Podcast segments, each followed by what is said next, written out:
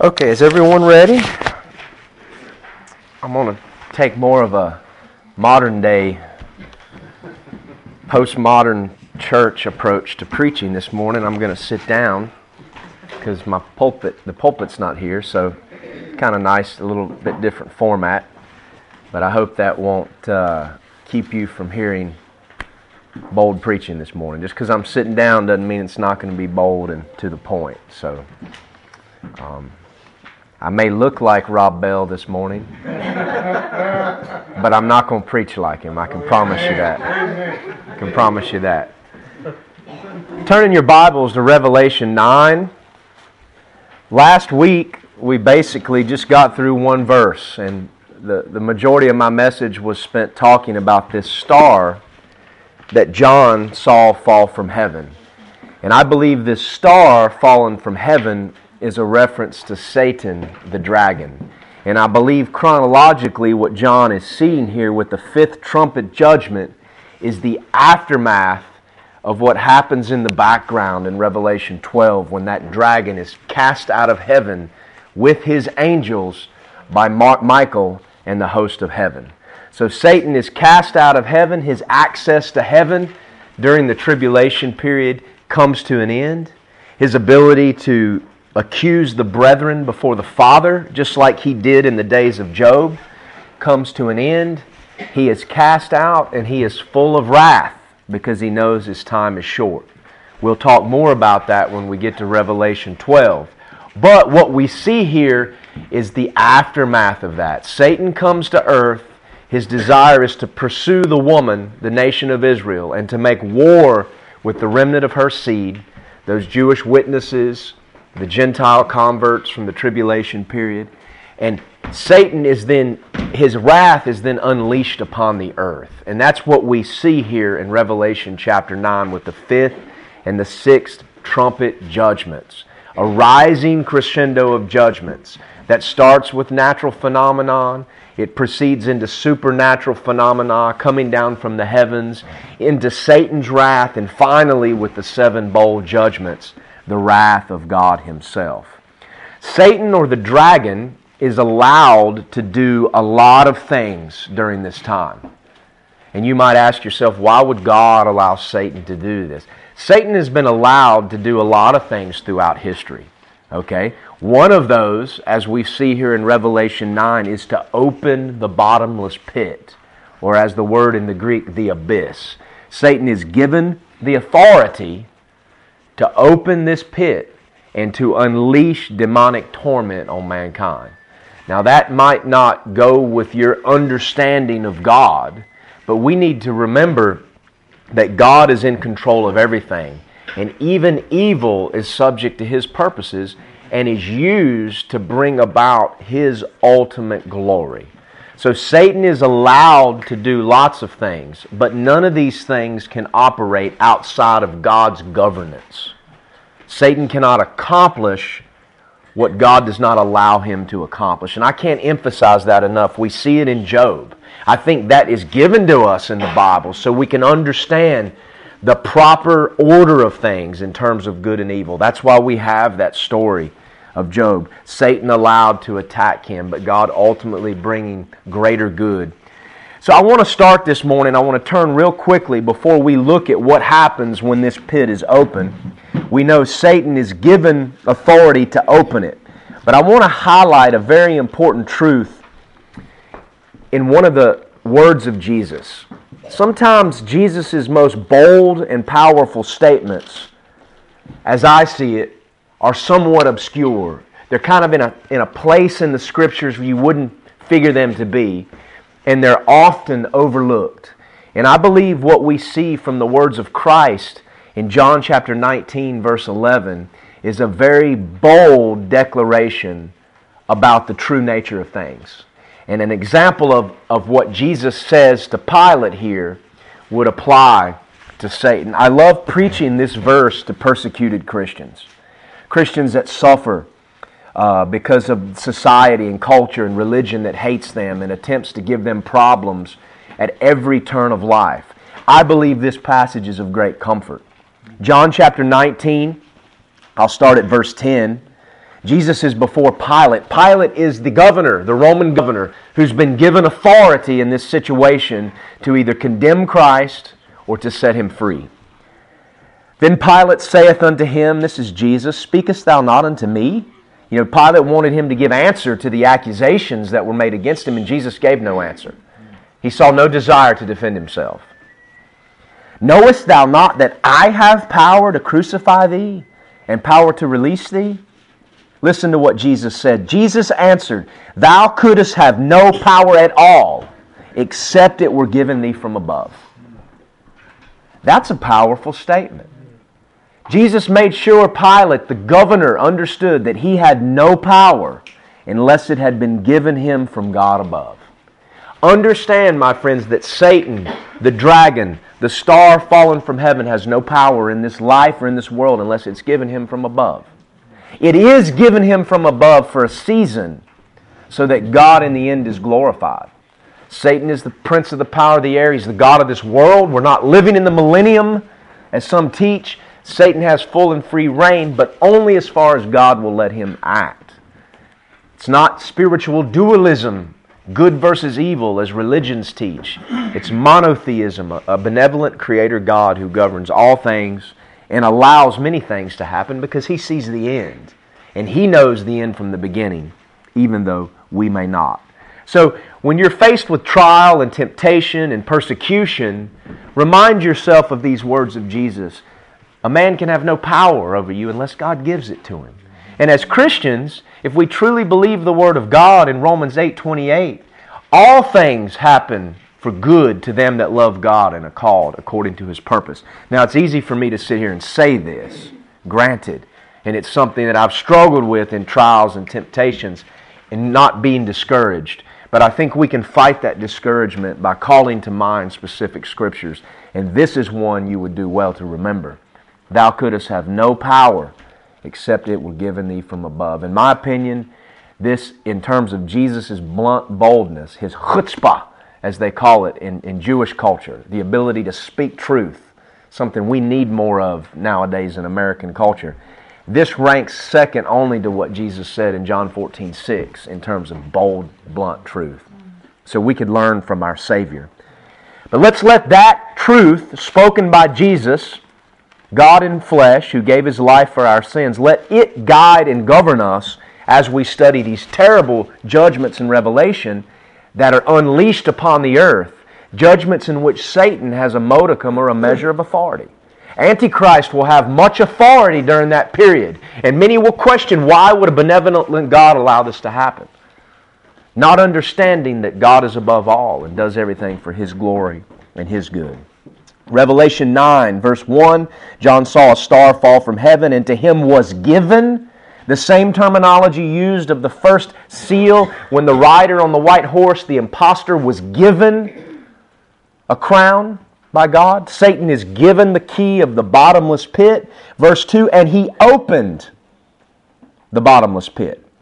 So we're in our outline, we're down here at the bottom of the first page, Revelation 9, small letter B, the bottomless pit. Satan opened the bottomless pit. In Greek, this is the word where, from which we get abyss. Okay? I was taught by one of my uh, professors in college, a, a very wise man, very old school preaching professor, never to pronounce Greek words from the pulpit. That all you do is confuse people. They're never going to speak Greek. And it's just a way to make yourself look intelligent. And there's no need to do that. So he always suggested to say something along the lines of from the word used in the original language, we understand this meaning. So I'm not even going to pronounce the Greek word, but it's from where we get the word abyss. And so you can see that clear in that word. Satan opened the abyss. Now, this word in Greek appears seven times in the book of Revelation and only one other time in Scripture. Somebody turn, uh, uh, Jason, you look ready. Turn to Luke chapter 8, verse 31. And I want you to read this verse. Now, this is where Jesus confronts the demoniac in the land of the Gadarenes, the one that was possessed by legion, the legion of devils. Jesus cast those devils into the pigs. But it's an interesting thing what this legion asked Jesus to please not do before he does that. Luke 8 31. And they besought him that he would not command them to go out into the deep. These demons begged Jesus, please don't cast us into the deep. That word deep is the exact same word in the Greek that's being used here and translated pit or bottomless pit. So these demons asked Jesus, please don't send us into the abyss. I think we have a clue here as to what the purpose of the abyss is. And I think we see it mentioned under another name in the parable of the rich man. The abyss is the abode or prison of demon spirits. We've talked about this before. I'm not going to get into it in depth. But the demons, I believe, are the disembodied spirits that are left over from the offspring of angels cohabitating with women mentioned in Genesis chapter 6. What did this produce in this world? It produced giants and mighty men, composite creatures, half supernatural, half natural. Okay?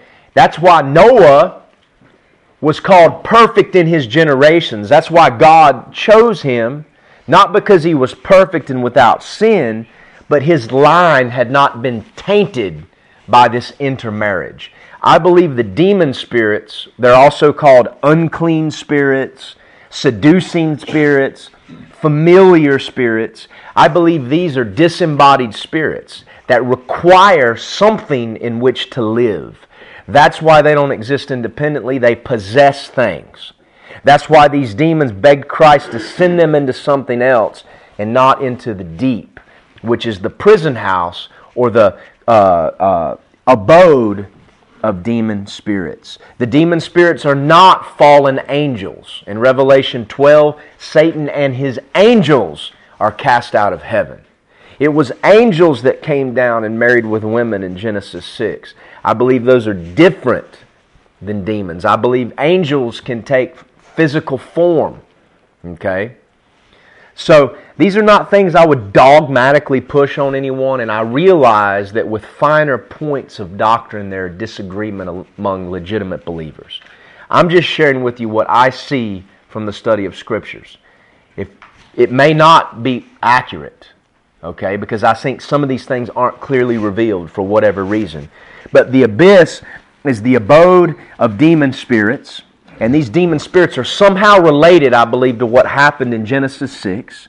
And Satan is given the authority and the entry. He's given the key to open this abode and to literally release the demon spirits confined there upon the earth.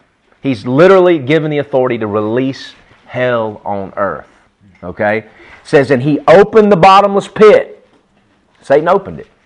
We're going to see later what comes out. I believe these are demon spirits. All of them collected there that are there in the deep where the legion didn't want to go, they're unleashed. People talk about hell on earth. I've been to hell on earth, whatever, whatever. These are foolish things. But there's coming a day when there will be hell on earth. And the fifth trumpet and the sixth trumpet are related to that, I believe. I believe the fifth and sixth trumpet are literally hell on earth. Okay? The abyss, the bottomless pit. I've got a chart for you here that I think will kind of help you understand what the Bible, I believe, teaches concerning hell or the underworld. And I don't know if you have this or not, but there's a lot of interesting references here. This is one of uh, Clarence Larkin's charts from the early 1900s. I like looking at these. They give me a picture of what the scriptures say, and they're good at visualizing exactly what Scripture teaches. Okay? I want to look for a minute as we think about this bottomless pit. What does the Scripture teach about the underworld or hell, as it's sometimes generally called? Okay? If you look at this graph, you'll see that you have this underworld. The grave is the door to the underworld. Okay, that's something that's taught very much in Scripture. Is the grave is the door between the natural world and the spiritual world. And the spiritual world includes what's often been called the underworld. Okay? The underworld, according to Scripture, I believe, is basically a gate, which is the grave. It's a VIP lounge, which is no longer used, it's empty, and it's three prison houses. Okay? And I think we see this from Scripture. Maybe you've never heard this before, but I think we can. It's interesting to see the different words used that are translated hell in the New Testament. Hell is a general term that refers to the underworld, but there are places in the underworld or, or prison houses for particular reasons that I think the original language sometimes sheds light on those things as well as the context. Okay, so we've got a VIP lounge and we've got three compartments. The VIP lounge is called paradise in the scriptures. In Luke chapter 16, it's referred to as Abraham's bosom. Okay? I want you, let's look up some scriptures this morning. Matthew, Luke 16, 22. Um, is Daniel in here? Okay. Um, Bob, let's have you look up uh, Matthew 27, 52, and 53. And Jim, if you'll look up Ephesians 4, 8, and 9. Paradise, I believe, is the, was the abode of the righteous dead prior to Christ's resurrection. It's where the righteous, the souls of the righteous went to find rest.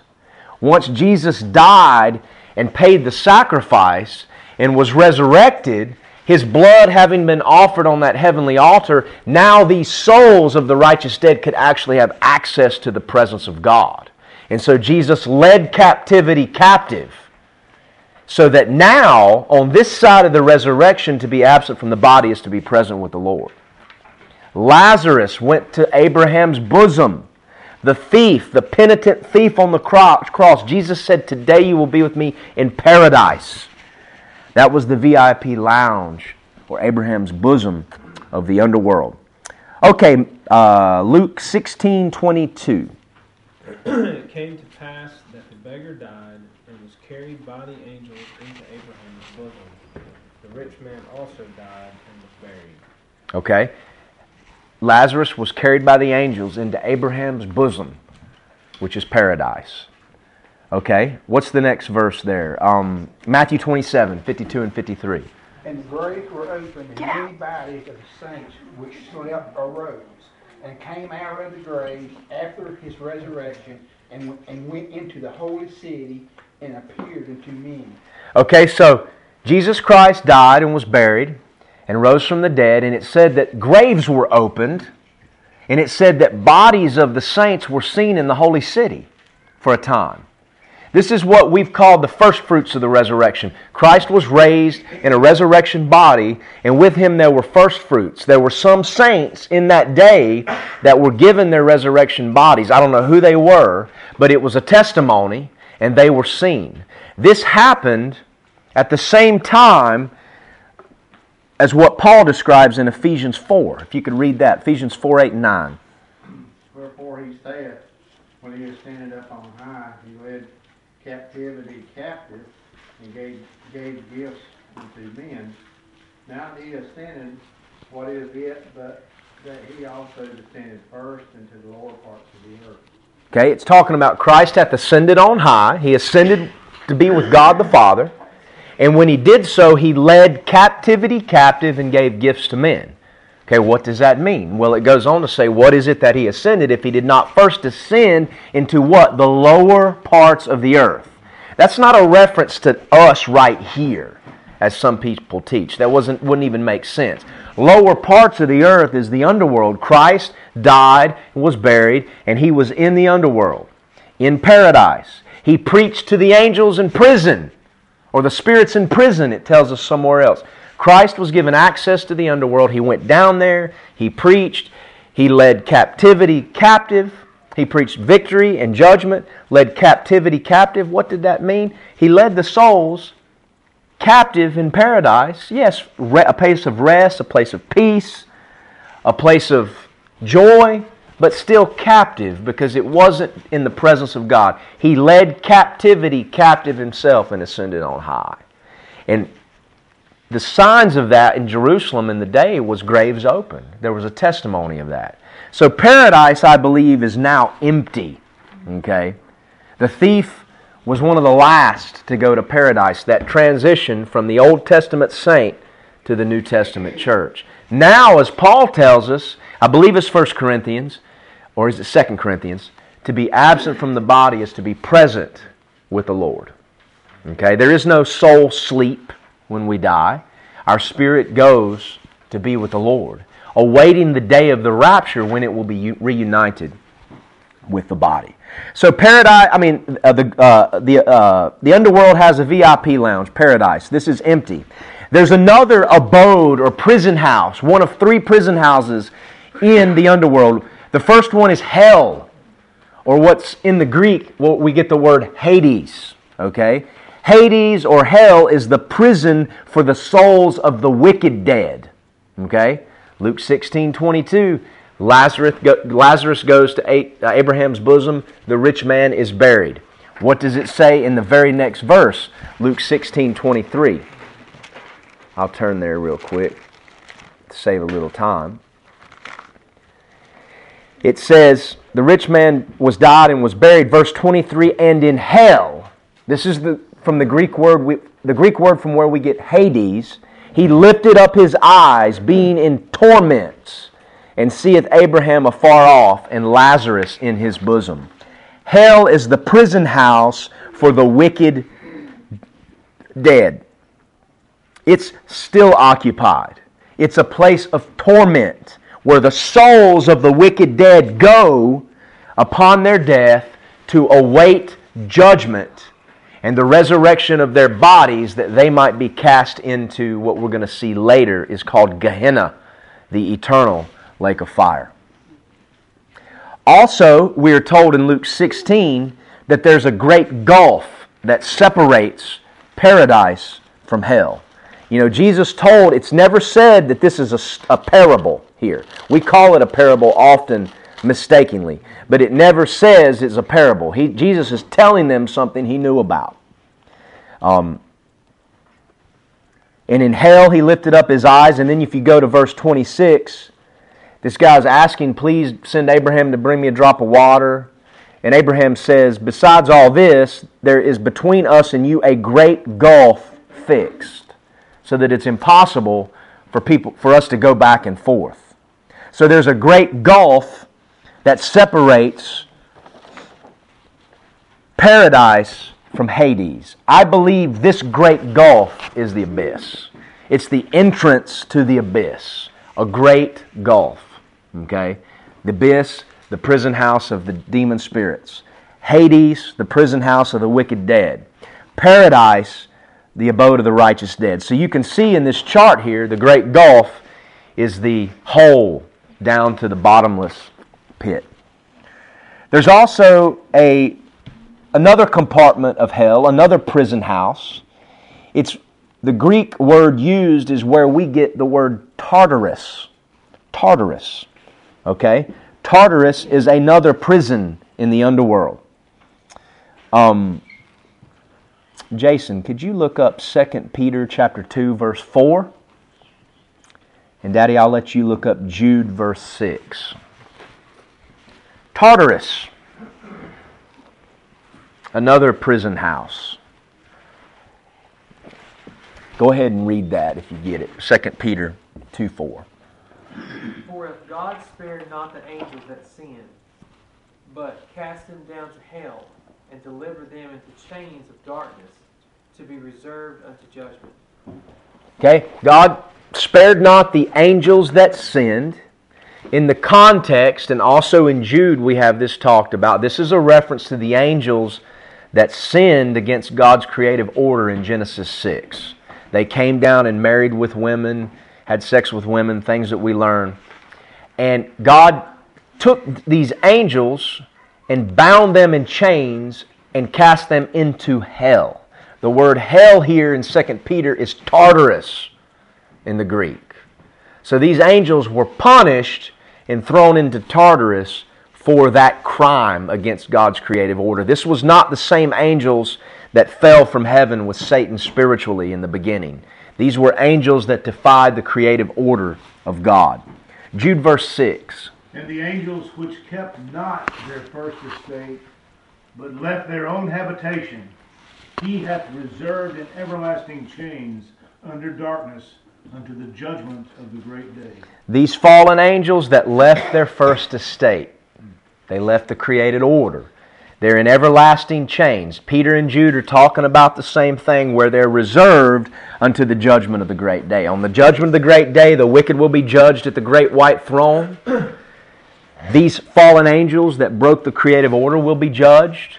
The demon spirits will be judged, as will Satan, the Antichrist, and the false prophet. They'll all be judged. Tartarus is another prison house in hell. It's the prison of a class of fallen angels connected to Genesis 6. Okay? And then, of course, we have the abyss, the final prison house, that great gulf I've already mentioned. It's the prison house of demons. And as we see here in Revelation 9, it is opened as the fifth trumpet judgment. Later in chapter 11, we'll see that the abyss is connected directly with Antichrist. The beast that slays God's two witnesses is the, the, be, the Antichrist is the beast that comes out of the bottomless pit. Okay? Elsewhere, uh, Antichrist is called the son of perdition. Jesus uses that same terminology to describe Judas, the son of perdition. And then we have the apostles say something very interesting in Acts chapter 1 when talking about replacing Judas, that what he did, he did what was ordained of God to do, and he hung himself, and it says he went to his own place. I don't really know what that means. I think somehow Judas Iscariot is connected with Antichrist, and it's also connected with the abyss or the bottomless pit. We learn later that the abyss is closed in Revelation 20 when Satan is cast in there in chains and he's bound for a thousand years. And then after the millennium, it's opened again and Satan is let loose for a little season. The abyss is the abode of the demon spirits. Okay? So that's an interesting um, picture of the underworld. Now, Larkin also has listed here the lake of fire. Okay? I personally believe that the lake of fire doesn't belong with these other places. I believe it's outside of that. Okay? I believe these other prison houses are connected with the present world. The lake of fire, or as it's called, uh, as it as it's called in the Greek, Gehenna, is the eternal hell. Okay, all of these other hells are temporal, just like this earth. Okay? And those that are kept in these prison houses now will ultimately be cast into the eternal penitentiary. If you think of a man dying without Christ, who goes to hell, what we say hell, hell is like the county jail, spiritually speaking. It's a place where people are held awaiting judgment. When they are judged for the works and sentenced by God at the great white throne, they are then cast into the eternal penitentiary, which is the lake of fire, or Gehenna, as Jesus Christ called it. Gehenna is the second death, it's a spiritual death. Just as the new heavens and the new earth are eternal, so is Gehenna, or what we call it in Revelation, the lake of fire. Now, that word Gehenna in the New Testament is used numerous times, but only by Christ in the Gospels. And then one other time in James chapter 3, verse 6, James compares the tongue and the evil that the tongue can do to the fires of Gehenna.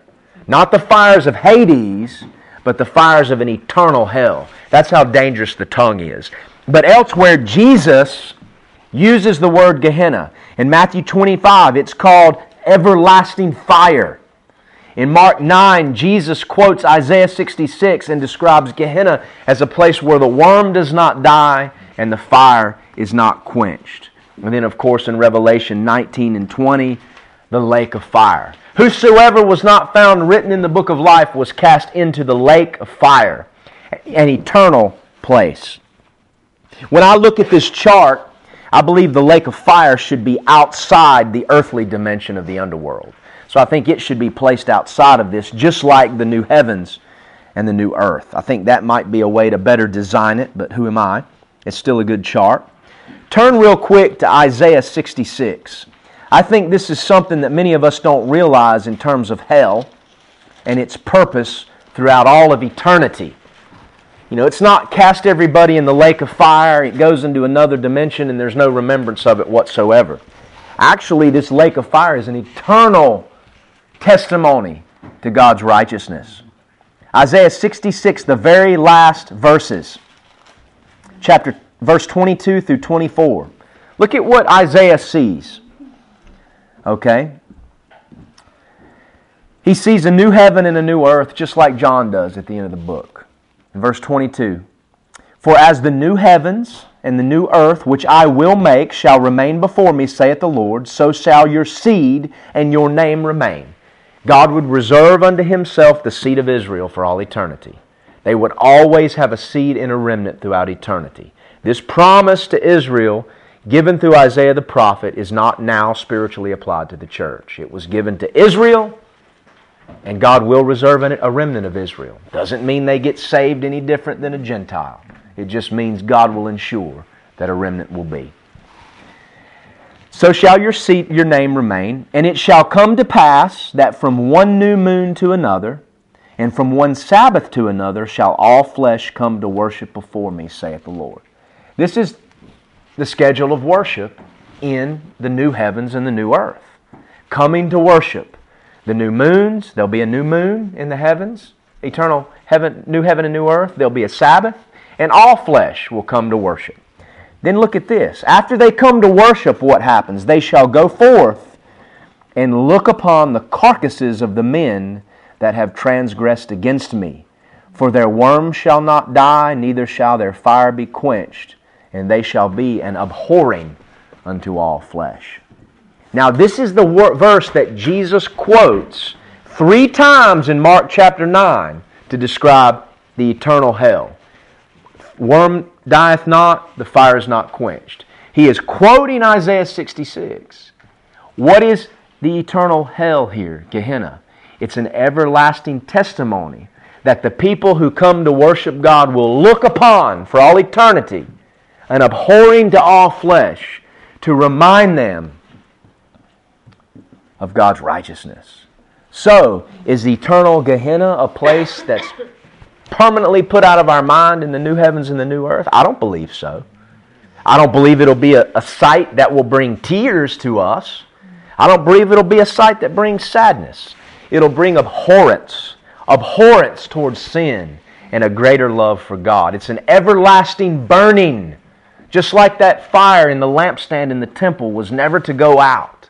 It's an everlasting burning that I believe we will see from a distance in the new heaven and the new earth. I don't think you could come to any other conclusion by reading these verses. Gehenna is a lake of fire, it's the ultimate judgment. It's just as eternal as the new heavens and the new earth.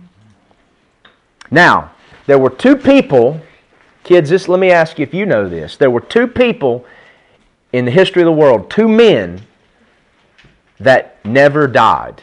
They went straight to be with God. That's one of them, good. The other one starts with an E. Elisha. No. The other one starts with an E too, way back in the beginning, the book of Genesis.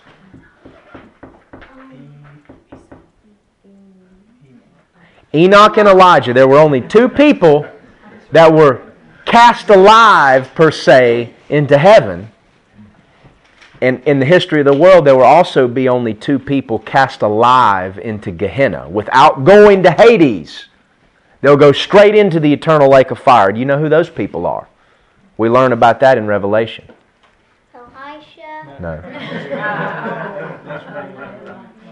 Antichrist and the false prophet are the only two cast alive straight into Gehenna. There's not even going to necessarily be a judgment per se. God's just going to throw them in there. The beast and the false prophet are cast alive into Gehenna, Rev- Revelation 19. And we learn that Gehenna is also the ultimate abode of Satan and all wickedness. So, in the underworld, these different entities are separated in different prison houses fallen angels, demons, the wicked dead. In eternal Gehenna, it's all thrown in there together. So you die in your sins, you go to hell awaiting judgment, and then you're cast into the lake of fire. Your company for all eternity will also be Satan, the beast, the false prophet, all the demon spirits, all the fallen angels, all thrown in there together. An eternal burning, a testimony to God's righteousness. Why are we so afraid to talk about these things today? You look back at great men of God throughout history, used of God to preach righteousness in our country during the periods of Reformation and other times throughout history. They were hellfire and brimstone preachers that weren't afraid to share these deep, dark truths that have been revealed to us by God, these difficult truths. What we need in America more than anything else today amongst Christians is not only chutzpah one toward another, but hellfire and brimstone preaching hellfire and brimstone preaching that's biblical. And it doesn't need to be screaming and hollering. You don't hear me screaming and hollering today. But this is hellfire and brimstone as defined in the Scriptures. So it's interesting to study these things out and see where they bring us.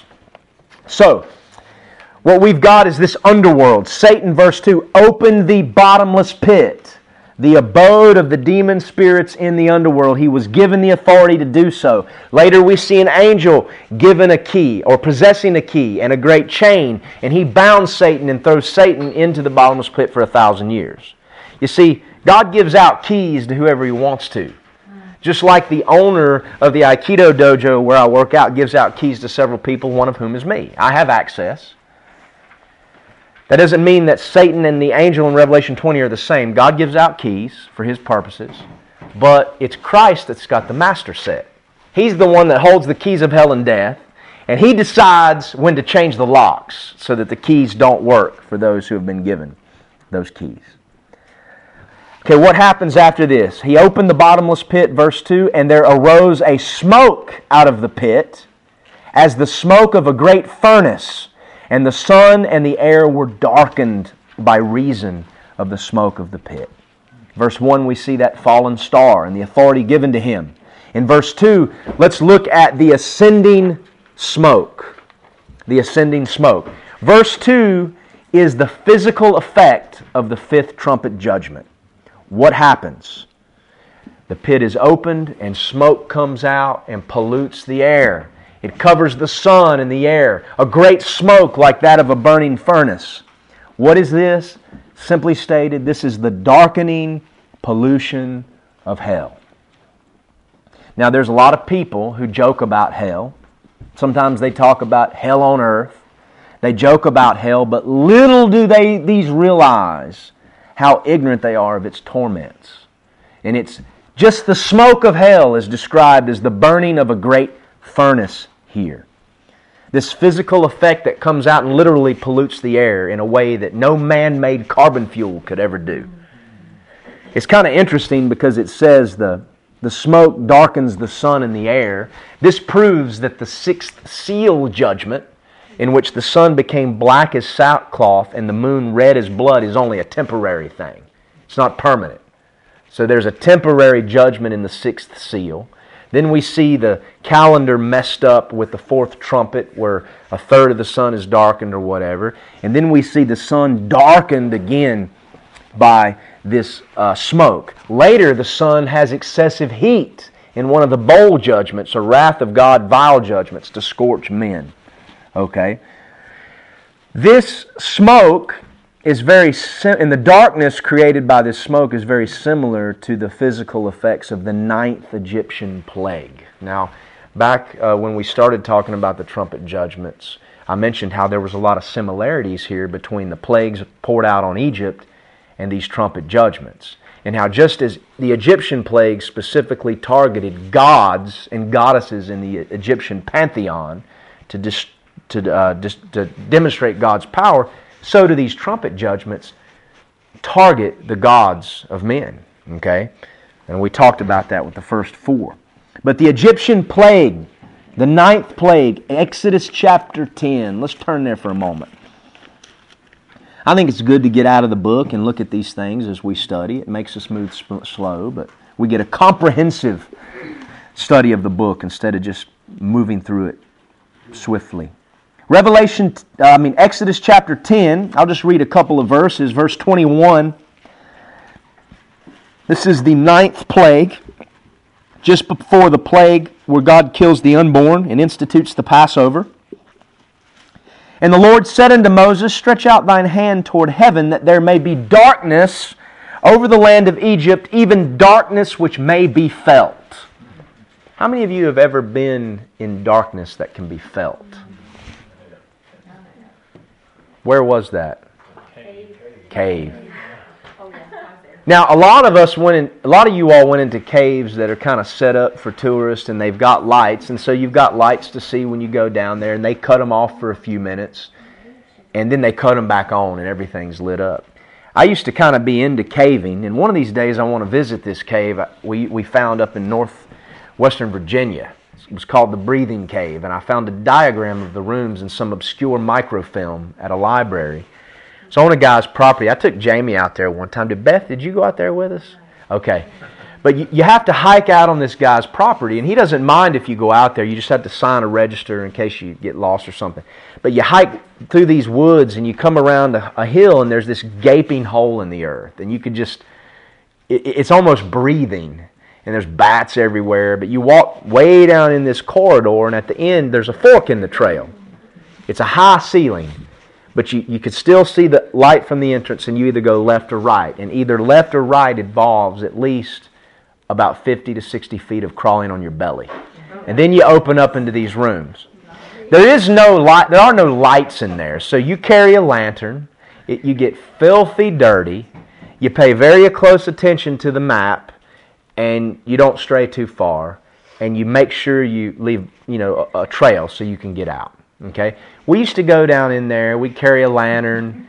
If you lost light in there, you'd be in trouble. You just have to wait. And that's why you signed the register and told them when you plan to come out. Because if you didn't come out and check out, they would know there's a problem. So you may be sitting in there a few days. The good thing is when you're in that kind of darkness, you lose all sense of time. Your biological clock gets totally messed up. And I remember there was one occasion where we went in there for a couple hours. We didn't take our watches. And we came out to discover we'd been in there like seven hours and had no idea. Okay? Mm. So, darkness that can be felt, we would go back in there and just turn off the lights and just sit there and take a nap. And you could literally not see your hand right here, and you could feel the darkness. And when you feel the darkness, you have no sense of time whatsoever there's, there's, a, there's a taste of that in the cave, okay? The plague that came upon Egypt was that type of darkness. So not only could it be felt, but when you can feel darkness, you can't sense time. So it messed everything up. And then, of course, we know this happened for three days, a thick darkness in all the land of Egypt. They saw not one another, neither was any able to raise up from his place for three days when you're in that, you really lose the ability to do much of anything. You don't even want to move around. And but Israel had light in their dwellings. I have never quite understood. Did, did this even mean that the Egyptians couldn't even make light? They couldn't even light a candle. I don't know. It's very interesting. Supernatural plagues, not natural. But darkness that could be felt has effects just beyond not being able to see. Okay? So we have the ninth plague reflected here in this smoke, the smoke of a great sun, sun that of a great furnace that darkens the sun and the air. Now we have furnace imagery here. The smoke of a great furnace. Okay? I believe that this language here portends a spiritual nature to this judgment. Yes, there's a physical effect, and that is darkness from the opening of the pit. But the furnace imagery portends a spiritual nature. What we see come out of the pit, I don't believe it's physical. I don't believe necessarily that you'll even be able to see it. I believe it's related to spiritual torment. What we have is an unleashing of hell upon earth, an unleashing of demons to do to men what they're able to do to an extent nowadays, and men will not be able to control it, they won't be able to prevent it, they won't even have the free choice to kill themselves. Something that we see as an effect of demonic possession. So I think the nature of this judgment is demonic possession and oppression. And that, that furnace imagery portends that. So, what we have primarily here, if you want to define this seal, we have an unmasking of evil. Evil is masked today. Satan comes as an angel of light, and he's able to deceive. Even so much so that Satan is able to deceive brethren into believing they hear from God. Satan cannot possess a believer, just like the Jewish remnant sealed by God in Revelation is not affected by this demonic unleashing, neither are believers able to be possessed today. Neither are uh, demons able to do to believers what they do to non believers. The Bible tells, gives us great spiritual power. Resist the devil and he will flee from you. That's a power a lost man doesn't have because he doesn't have the Spirit of God. The door is open, or the gate, or the, the pit is open, the smoke comes out, there's darkness, and there's the imagery of a furnace. What is whispered about in secret nowadays, what is feared in man made religion, what is fought against with superstition and ritual, and what is cloaked in our country by modern technology is literally unmasked and unleashed here out of the smokes of the underworld. There's a very well known book that was written by a woman years ago who was involved in the occult, and she was involved in, involved in spiritualism, where she was a spirit guide and had communion with these spirits that were supposedly good spirits. One of them even called himself Jesus, okay? But she talked about a day when this Jesus spirit she communed with literally took off his mask and revealed who he really was. And as a result, it, it caused great turmoil in her spirit. It was ultimately what led her to Christ and to be able to share some of these testimonies about the beautiful side of evil and about the deceptiveness of it. There's coming a day when the angel of light imagery, Satan's going to just throw that off. There's an unmasking, and then real evil is unleashed. And people that think they have it all figured out, people that think there is no devil, people that think they're hearing from God or all of these good, wonderful things about the gods and goddesses they worship in man made religion are going to find out exactly who these devils are. An unmasking and an unleashing of hell on earth is what we have here with the fifth seal. How much better, my friends, to know Christ today Amen. and to escape not only hell in eternity, but hell on earth if Christ should come for his church and if we should be alive in these days. How much better to know Christ today and escape the wrath to come. 1 Thessalonians 1:10 we're encouraged to wait for the Son of God from heaven who has delivered us from the wrath to come. That's a promise for the believer. Come to Christ today. And children, you don't have to be afraid of any of this stuff. You don't have to be afraid of demon locusts coming up from hell to torment men because Christ's children will be taken from this. The church will be taken out, and those sealed by God to do the work during this period will be protected, as we see later in the chapter. So we've got the fallen star in, in, the fifth trumpet judgment, Satan given authority to open the pit. We've got the smoke of the pit that unleashes darkness and the pollution of hell. And then in the rest of verses 3 through 12, we have the locust like creatures. The smoke, the darkness is the physical effect of this fifth trumpet judgment. The locust like creatures is the spiritual effect of this fifth trumpet judgment. Let's read a few verses here. Chapter 9, verse 3. And there came out of the smoke. What came out of the smoke? Locust upon the earth, and unto them was given, here we have this phrase again, was given power as the scorpions of the earth have power. And it was commanded them that they should not hurt the grass of the earth, neither any green thing, neither any tree. Locust plague on green things. So we automatically see these aren't literal locusts because they don't do what locusts do. They're not allowed to do what locusts do. And it was commanded them they should not hurt the grass of the earth, neither any green thing, neither any tree, but only those men which have not the seal of God in their foreheads. And it was and to them it was given that they should not kill them. They were given authority to torment but not to kill. Just like Satan was given authority to torment Job physically but not to kill him. But that they should be tormented 5 months and their torment was as the torment of a scorpion when he strikes a man. In those days shall men seek death and shall not find it, and shall desire to die, and death shall flee from them. Wow.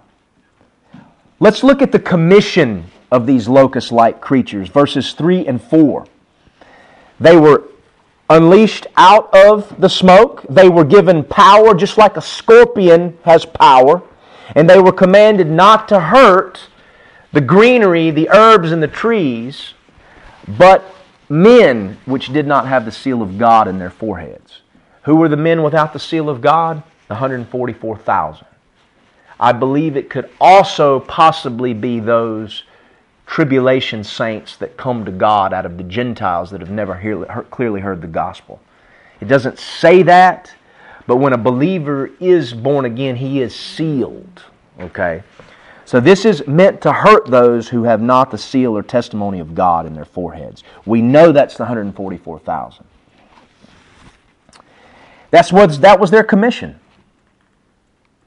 Unleash, don't hurt the trees, but hurt the men that have rejected God. Now, this aspect of the fifth trumpet is similar to the eighth Egyptian plague. So we've kind of got the darkness of the ninth plague and the locust of the eighth plague meshed in together. Turn to Exodus 10. Locusts have long been a tool that God has used to bring judgment on the earth. And we see that in chapter 10. We don't really have locusts here in America like they have them in, in the Middle East, the desert locusts. We don't really see that too much here but it can be a plague. You can go on YouTube now, today. There was a locust plague in Madagascar not too long ago, and there's footage of it, and it is insane. There are thousands of these bugs flying through town in cities and stuff, just like whoosh. I mean, it's crazy. So these things do happen. But Exodus chapter 10, verses 13, uh, 13 through 15 it says, And Moses stretched forth his rod over the land of Egypt, and the Lord brought an east wind upon the land all that day and all that night. And when it was morning, the east wind brought the locust. And the locust went up over all the land of Egypt and rested in all the coast of Egypt. Very grievous were they. Before them there were no such locusts as they, neither after them shall be such. For they covered the face of the whole earth so that the land was darkened, and they did eat every herb of the land, and all the fruit of the trees which the hail had left, and there remained not any green things in, in the trees or in the herbs of the field through all the land of Egypt. This was a locust plague. These weren't ordinary locusts either. It says that there had never been locusts like that, nor would there ever be. And they ate everything. So these weren't ordinary locusts in the eighth plague. However, they acted like and ate like locusts. They just weren't ordinary locusts. They were super locusts sent by God. There was a supernatural element to this. But they acted like and ate like locusts. Here we have this same type of plague, just as the eighth plague were locusts on steroids.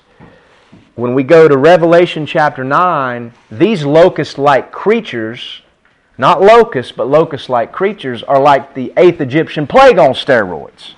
Okay, it's even beyond that. Here also in Revelation 9, we're not dealing with ordinary locust here. And the immediate context is very clear. They swarmed out of the pit like locusts, but their weapons were like scorpions. If we're, we're going to go on to read that these were composite creatures, Okay, There's, they're talked about as chariots, as men, as horses, as women, as scorpions. They're composite creatures. Just like the composite creatures described in Revelation 4 that worship God around his throne, those beasts full of eyes. In Ezekiel 1, the same thing.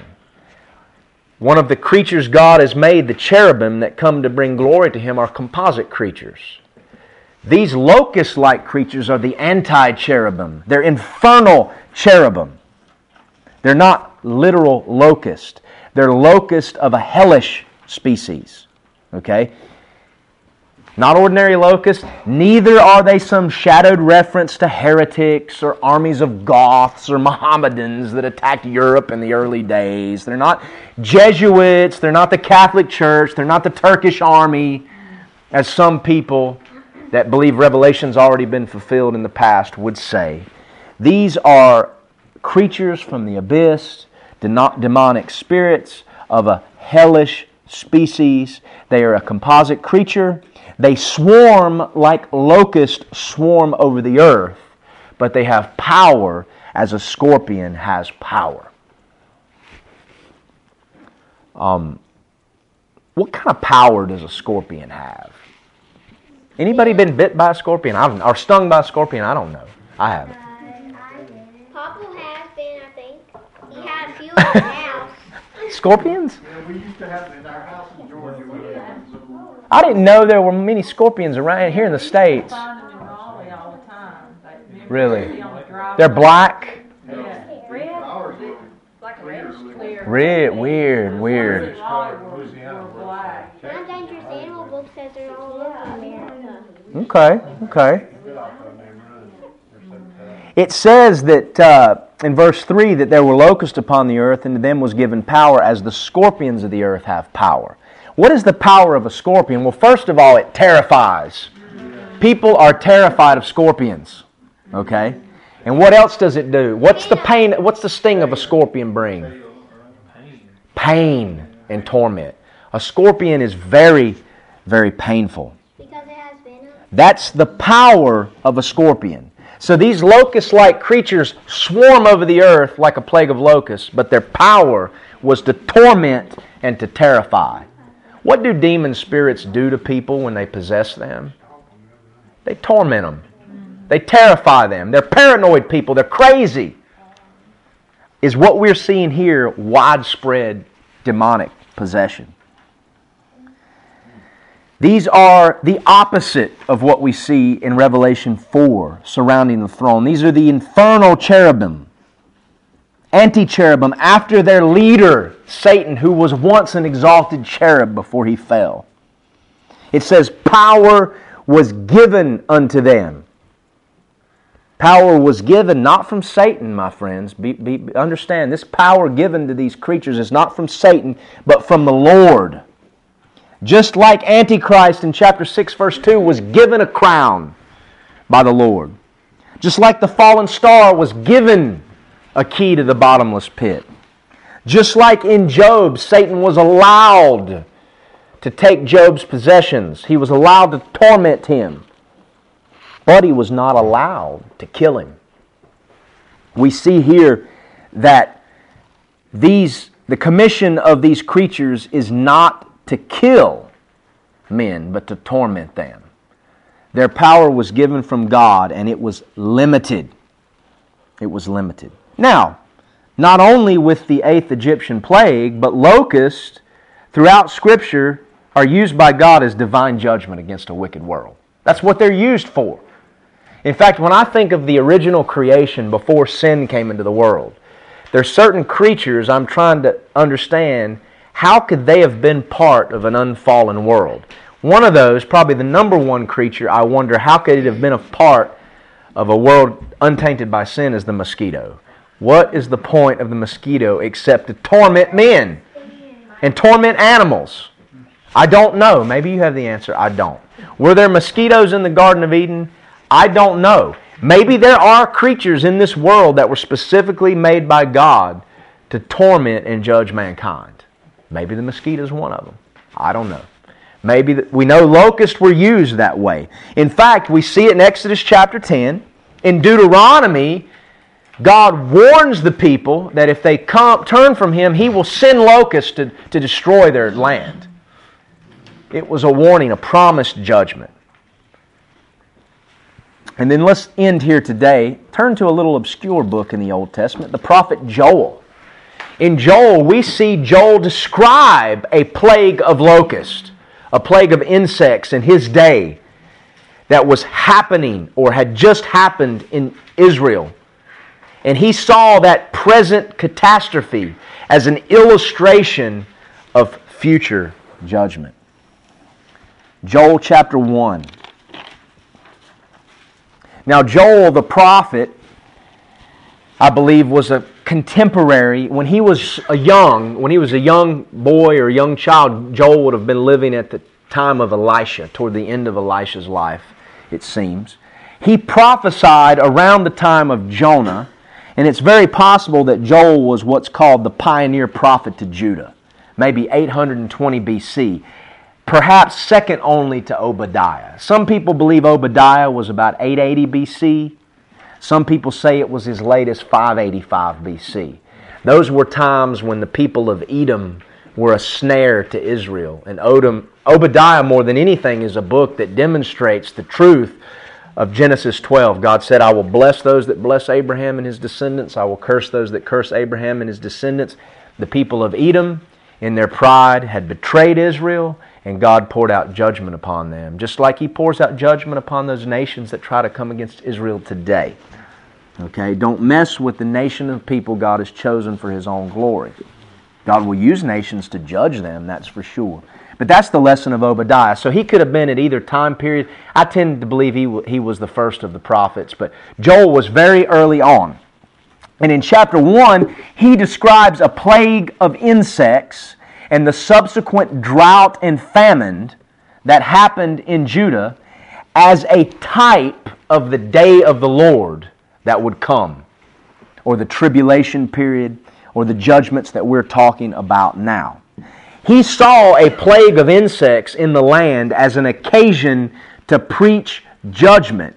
Not only God's immediate judgment, but His ultimate judgment. We could take a lesson from that as Christians and evangelists and preachers and as the church. We ought to look around and see the things happening in their, our world and see that there's a spiritual dimension to all of that. And see things as judgment. Hurricane Katrina, all of these things, there's a spiritual element to everything, wars and rumors of war. We ought to see these occasions of judgment by God as opportunities to preach ultimate judgment and to warn men that they might be saved. That's what Joel did. Joel saw judgment in his day.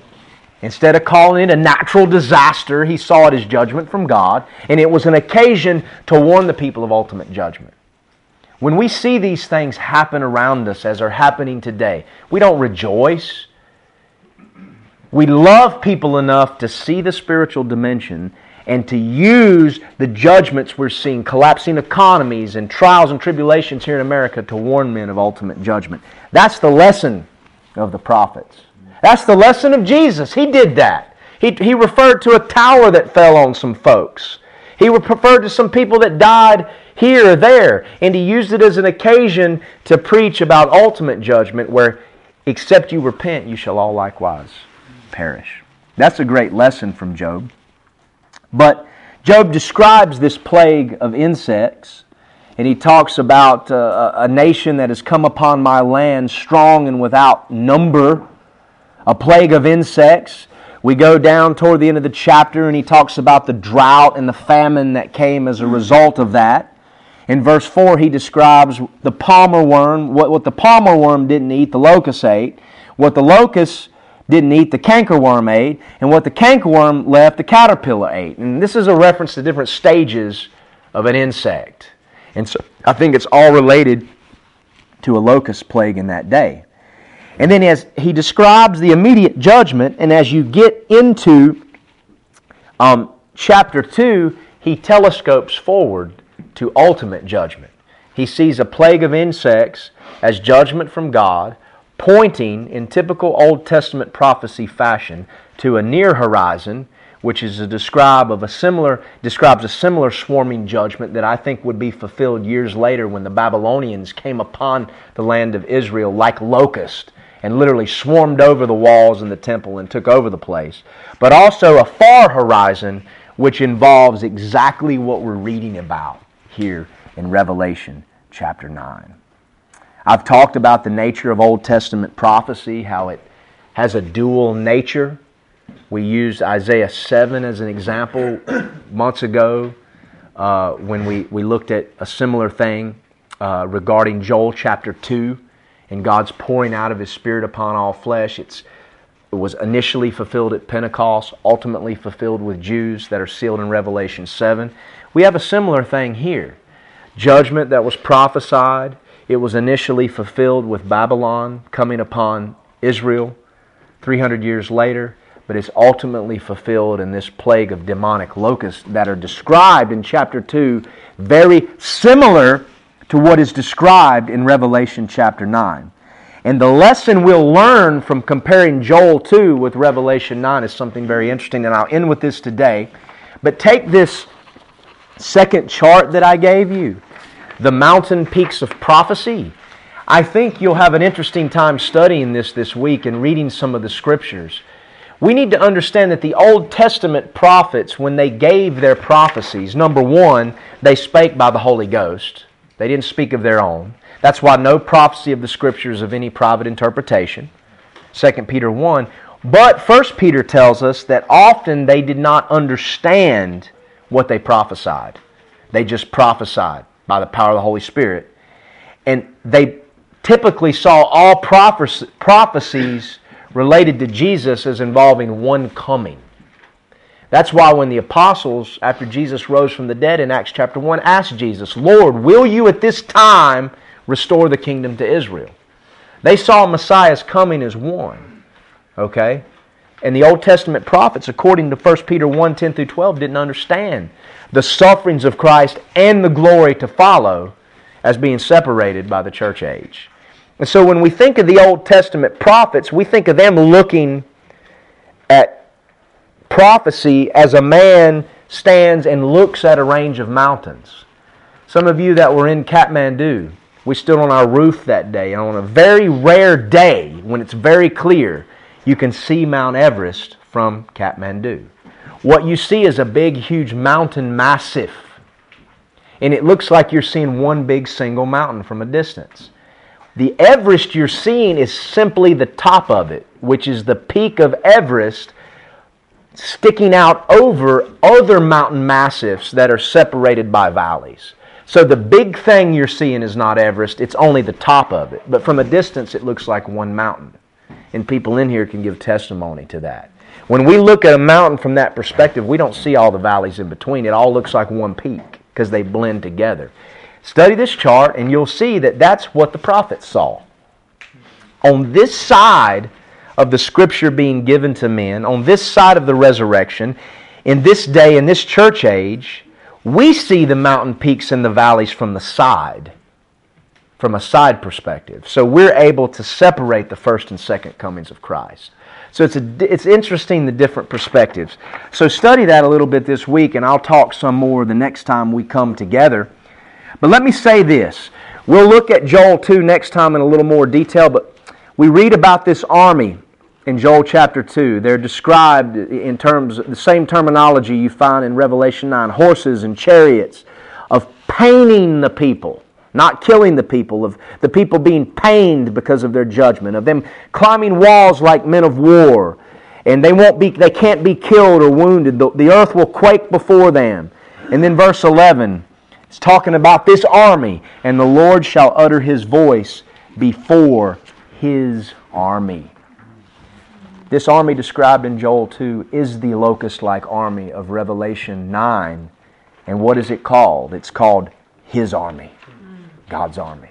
Can you handle that truth? It's a tough truth to digest, but it's what's revealed to us. There is a sovereign God over all creation who governs all things. Even evil and the powers of darkness are limited. They have no power unless it's given them from above. I'm okay with a God who reveals himself like that. I trust him. I trust him just like Habakkuk the prophet. Even though all of these evil things happen in my day and I see them and everything looks lost, yet my trust is in the Lord. And that should be our faith in these dark days, which aren't near as dark as they're going to be. In this seeming hell on earth that isn't anywhere close to the hell on earth that comes. All right, so we're kind of deep into this. Uh, I believe um, the next time we'll get into Revelation will be the first Sunday in January. Is that correct? Next week is our program. The week after that, I want to finish sharing about the mission work we did in South Asia. Uh, the, the, Sunday between Christmas and New Year's, and then we'll pick this up. I had hoped to do Revelation 9, but it, you start studying, you realize, man, this is an opportunity to talk about hell. This is an opportunity to talk about some things we see in the Old Testament. And as we start putting these things together, it can help you to go study some of these books and realize that what's preached and prophesied in the Old Testament is no different than what's in the New Testament. Away with this mentality the God of the Old Testament versus the God of the New Testament. Away with this mentality Old Testament versus New Testament. It's all one. It all reveals the same God. And never in the history of mankind has a man ever been saved by his works. It's always been by faith. Faith looking forward to a promise, or faith looking back upon a promise.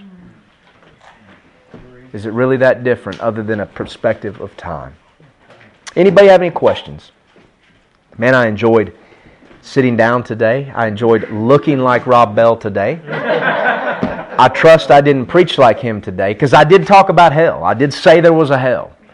Um, but uh, I, I, apologize. We've gone over. Let's um, let's pray and let's fellowship together over a meal today.